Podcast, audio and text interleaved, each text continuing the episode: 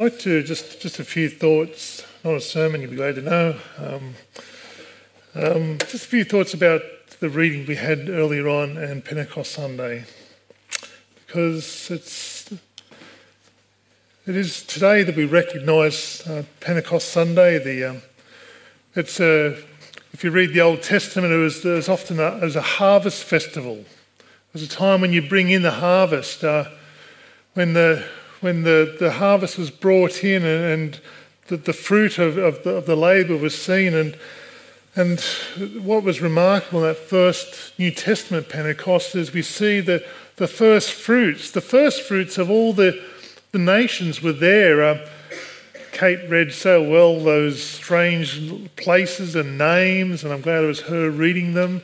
And uh, but all those strange places, and the world was gathered together for that Pentecost day, the Old Testament uh, celebration, and it was almost like that represented what would happen. The whole world would hear about this Jesus. And it was the, the first fruits of, of what we'd see as this great harvest. Not just Jerusalem, not just Samaria, not just Turkey, not just Rome, but the whole world would hear. And today, I'm just delighted to. I look around this room, and there are people from many different uh, countries. You, either you're born there or your parents were born there. Thank God that each of us, we may not have a common ancestry, we may not have a common ethnicity, but we have a common Lord, Jesus Christ. We've been given one spirit to bind us together. It's still happening today, this message going out. But Pentecost, uh, the celebration in the Old Testament, is also linked with the, uh, the giving of the law of Sinai. You know, the, they'd go up, when Moses went up to that mountain, of course, uh, to receive the law, the most amazing thing was that finally God had revealed to people what was expected that the rules, the, the way that they were to live, and rather than the other nations around which did not have revelation, because once you are told what God expects and God wants of you, then you can respond to God in that way. But imagine if you did not know, you had to guess. You had to try it, uh, try it out to see whether does, does a sacrifice here work or does this work. But God revealed to his people, and that was the amazing thing about the Ten Commandments. God revealed to his people what he wanted them to, how to live. And so no longer did they have to guess, it was revealed to them. That's what made Israel so remarkably unique. And here we have this in this new covenant. Um, remember, Moses went up to that Mount Sinai where there was fire, there was wind, there was thunder. These remarkable things happened there. And what do we see happen amongst these first believers in this room? We see tongues of fire, we see wind rushing, and, the, and you can imagine the sounds and things seem to be going out of control, just like what Moses experienced and the Israelites saw on that top, top of Mount Sinai. Of course, uh, wind is the same word in the, uh, in the Greek as uh, spirit. And so something is happening here. It's the Spirit of God moving. Um, and when you get wind and fire together, you and I, as Australians, know how dangerous that is. You people from the mountains know how dangerous it is when you get wind and fire together. And you see, our God is not a tame God. He's not a God who is uh, just meek and mild. He is wild. He is uh, amazing. We cannot control him. We cannot box him. And this was to mark the last days, Peter says. These, these sorts of things happen in the last days. So the last days have been happening for the last 2,000 years, not just to a special group of people, but to all people. How, I wonder how comfortable we would be if we saw Acts chapter 2, verse 17 and 18 happening here today, where it says, In the last days, God says, I'll pour out my spirit on all the people. Your sons and daughters will prophesy. Your young men will see visions. Your old men will dream dreams. Even on my servants, both men and women, I'll pour out my spirit in those days, and they will prophesy. Could you imagine it?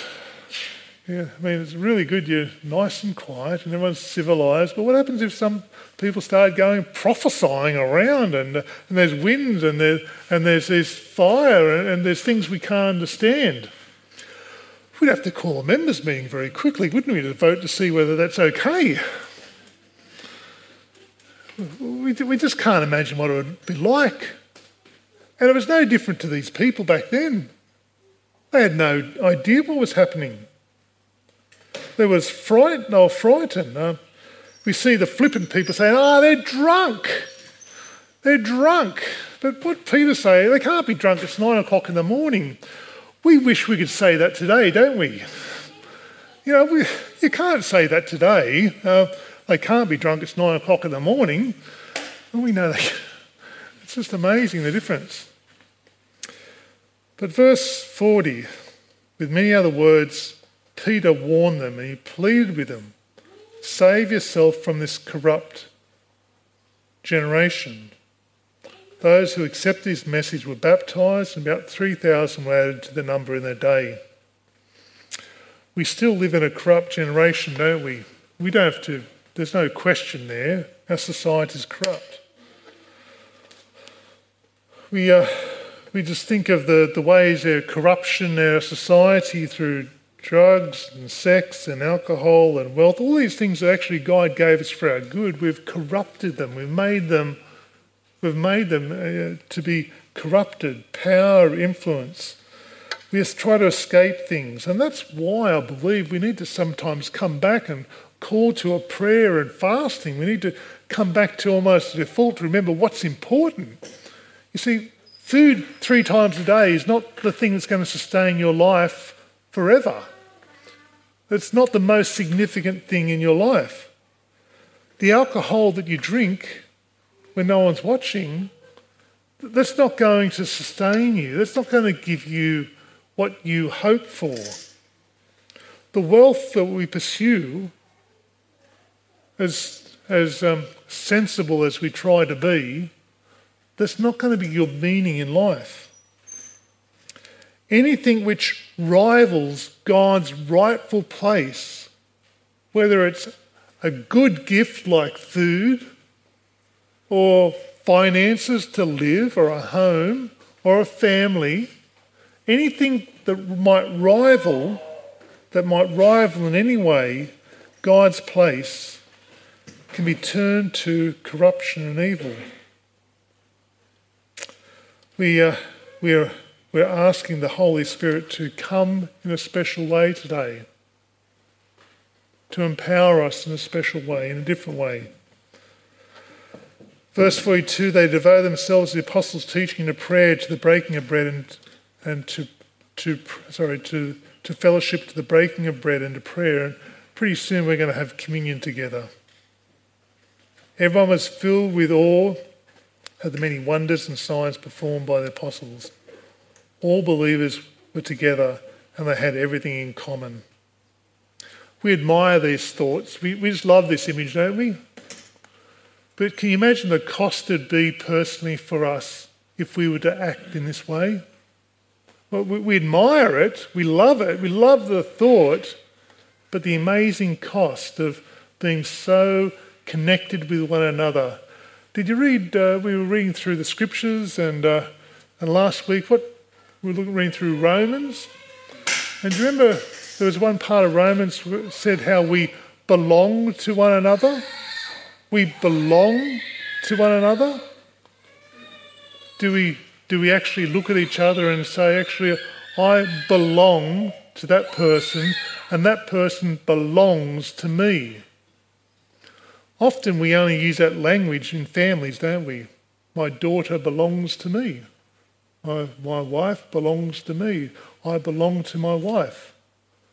But here, amongst the people of God, we are to belong to one another.